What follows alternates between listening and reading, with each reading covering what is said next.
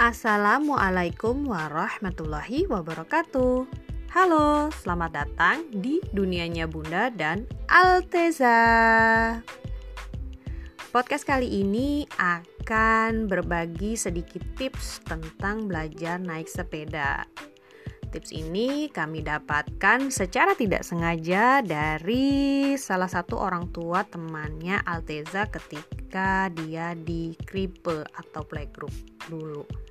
Apa ya? Silahkan mendengarkan.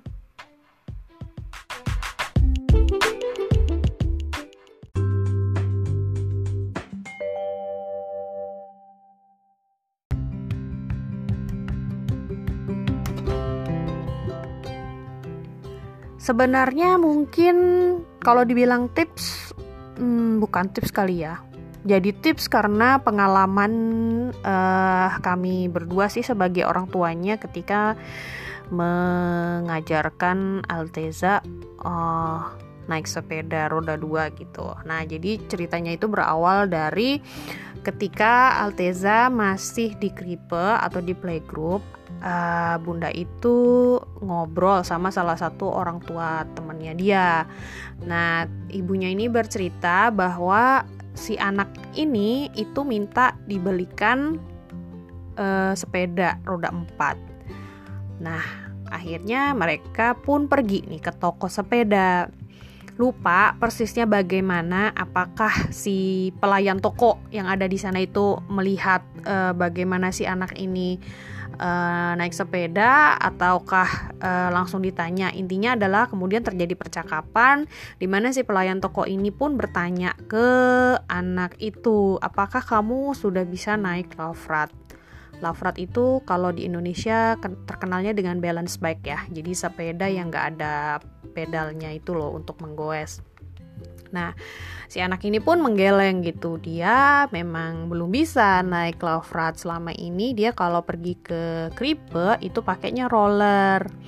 Nah, terus sama si pelayan toko dikasih tahu. Nah, lebih baik kamu sebelum membeli sepeda itu belajar dulu naik si love ride ini sampai lancar, sampai badannya bisa seimbang, sampai bisa aware, bisa ngeh gitu ya dengan kondisi lalu lintas, kapan tahu kapan harus stop, kapan harus lihat kiri kanan waktu menyeberang jalan seperti itu.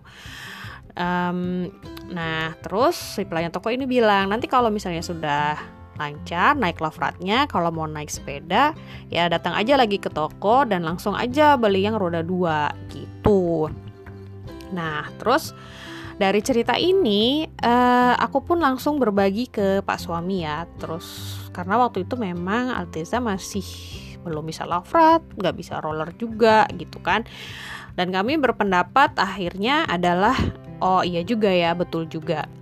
Uh, mungkin eh, step-step uh, seperti ini bisa diadaptasi untuk cara belajar Alteza nanti sehingga akhirnya dia bisa naik sepeda roda dua gitu. Aku lupa sih persisnya apakah aku udah juga lihat-lihat artikel. Kalau nggak salah mungkin ada artikel gitu yang maksudnya mendukung uh, pernyataan si pelayan toko ini ya tapi aku udah lupa karena itu udah lama banget gitu. Oh ya dan artikel ini berbahasa Jerman. Jadi uh, mungkin bisa teman-teman uh, mencari juga ya gitu melalui Google. Intinya kami berpendapat bahwa metode yang diceritakan oleh si ibu temannya Alteza ini sepertinya cocok untuk Alteza. Karena kebetulan Alteza ini untuk motoriknya memang tidak bisa disamakan dengan anak-anak lain yang seusianya dia gitu. Dan akhirnya belajarlah Laufrat gitu pelan-pelan. Ketika dia udah bisa kurang lebih satu tahun terus belajar roller gitu. Emang bertahap uh, dan sulit ya untuk keseimbangan gitu kan untuk anak masing-masing berbeda. Dan uh, ketika belajar roller oh iya roller ini kalau di Indonesia mungkin disebutnya otopet ya. Hmm, terus apa aku tadi udah sebut ya? Oke okay, anyway. Jadi um, pengalaman kami sendiri belajar Laufrat dan belajar roller itu tantangannya beda. Belajar Laufrat Irgenwi itu lebih cepat dibandingkan roller gitu.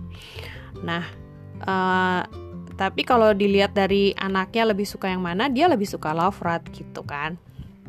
Dan emang untuk keseimbangan tubuh itu love kayaknya lebih oke okay dibandingkan roller gitu kan.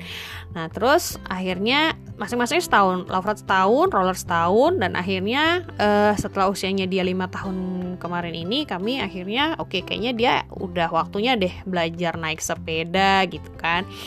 Karena uh, ya kami juga suka naik sepeda gitu kan kalau dia dibonceng di uh, bapaknya atau bundanya kayaknya udah nggak cukup juga gitu kan karena untuk boncengan di sepeda itu ada batas maksimalnya kalau nggak salah 20 kilo Nah ya udah akhirnya kemarin awal tahun itu kami mulai mengajarkan sepeda. Tapi bapaknya langsung punya ide gimana kalau kita mengajarkan naik sepedanya itu uh, kita mengadaptasi Laufrat dulu gitu. Jadi bapaknya berpendapat sepeda ini kompleks ya gitu kan. Ada ngerem, ada ngegoes gitu kan, ada naik, kemudian ada turun. Terus juga ada belnya gitu. Nah, terus Oke kalau gitu kita bikin satu-satu dulu aja gitu Bapak. Ini ide murni ide bapaknya ya. Terus habis itu uh, si ayah akhirnya pun melepas si pedalnya itu gitu kan. Dan dengan cara seperti ini itu ternyata mudah banget gitu si Alteza jadi ke sepedanya itu lebih apa ya attachmentnya itu memang lebih mudah karena dia sudah pernah ride sebelumnya gitu kan. Jadi dia enak aja gitu. Nggak nggak terlalu takut ketika dudukan sepedanya kan beda ya dengan ride-nya dia dulu gitu dan sedikit agak lebih tinggi gitu. Jadi uh, dan jadi si tempat duduknya itu udah nggak bisa dipendekin lagi tapi ketika dia naik di sepedanya itu jadi kakinya agak jinjit. Nah cuman karena konsepnya ride dia udah tahu itu sebelumnya itu jadinya nggak terlalu bikin dia takut. Nah terus habis itu eh uh, dilancarin gitu aja gitu. Kalau mau berhenti ya udah pakai kaki gitu kan. Intinya tahap pertamanya adalah melancarkan itu. Kemudian setelah dia udah oke, okay, udah bisa seimbang badannya sama bapaknya diajarin untuk uh, ngerem gitu. Nah, ini juga bertahap gitu kan ngerem sampai akhirnya dia ngeh gitu oke kalau ngerem itu pakainya di tangannya bukan pakai kaki lagi kayak waktu lavrat ataupun roller dulu gitu kan Nah setelah dia terbiasa, jadi uh, bisa naik sepedanya, bisa nge, nge apa menjalankan sepedanya, bisa ngerem, terus bisa ngebel juga gitu kan. Nah terus, nah sayangnya waktu itu sempat kepotong sama situasi pandemi kan yang baru baru baru baru ini banget gitu. Terus, nah akhirnya setelah kondisi oke okay, nggak nggak terlalu oke okay lah gitu kayaknya kita keluar nggak apa-apa nah mulai lagi gitu nah terus uh, udah dilancarin terus sempet oh ya, uh, ya udah dilancarin lagi gitu kan. Terus akhirnya udahlah kita coba aja anaknya kayaknya udah bisa gitu kan. Terus akhirnya dipasang lah itu si uh, pedal ya namanya. Si pedalnya itu dipasang lagi gitu. Nah karena dia udah udah apa ya udah lebih akrab gitu dengan kondisi sepeda bahwa ada rem terus habis itu dia naiknya dia agak mungkin agak terlalu tinggi dan lain-lain itu. Ketika dipasangin um, pedalnya itu nggak terlalu ribet gitu buat dia. Kita ngelihatnya seperti itu. Dan untuk pertama kali kita nggak ngajarin dari awal dia harus bisa. Jadi dari starting point dia harus bisa nggak gitu. Jadi uh, apa namanya yang penting dia bisa ngegoes gitu kan.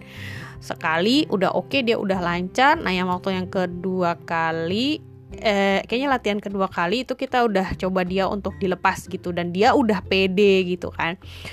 Itu beneran kayak gampang banget gitu buat dia untuk seimbang gitu nggak pakai jatuh-jatuh oleng-oleng gitu enggak gitu kan. Itu keren sih gitu maksudnya ternyata apakah itu ngaruh dengan konsep yang sudah kita terapkan sebelumnya atau gimana tapi itu emang benar-benar berpengaruh banget gitu. Dia nggak kesulitan yang jatuh oglek-oglek gitu enggak gitu. Terus habis itu uh, kita belum sempat mengajarkan untuk untuk start dan uh, berhenti.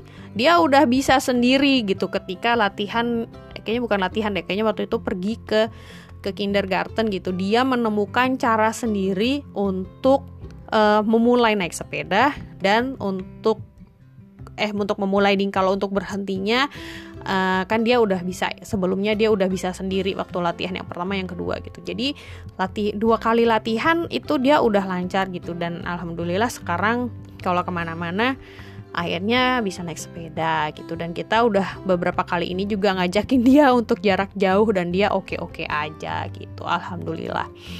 Jadi ya mungkin itu sih tips yang mungkin bisa uh, aku dan suamiku bagikan untuk teman-teman yang mendengarkan podcast ini gitu. Dan juga mungkin untuk pengingat kami juga ketika nanti siapa tahu di depan kami memiliki anak juga adik-adiknya Alteza jadi bisa oh oke okay, gini tuh caranya gitu.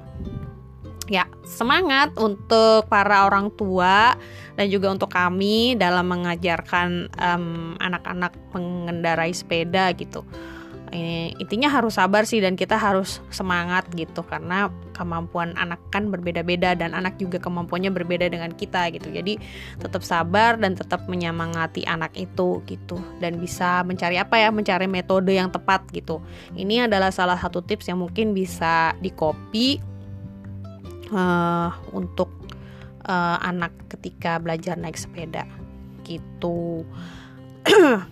Jadi apa ya ya itu aja sih yang mungkin mau dibagikan jangan lupa untuk menggunakan helm supaya lebih aman gitu oke sekian um, tips belajar naik sepeda yang bisa aku bagikan untuk para pendengar Terima kasih sudah mendengarkan. Wassalamualaikum warahmatullahi wabarakatuh.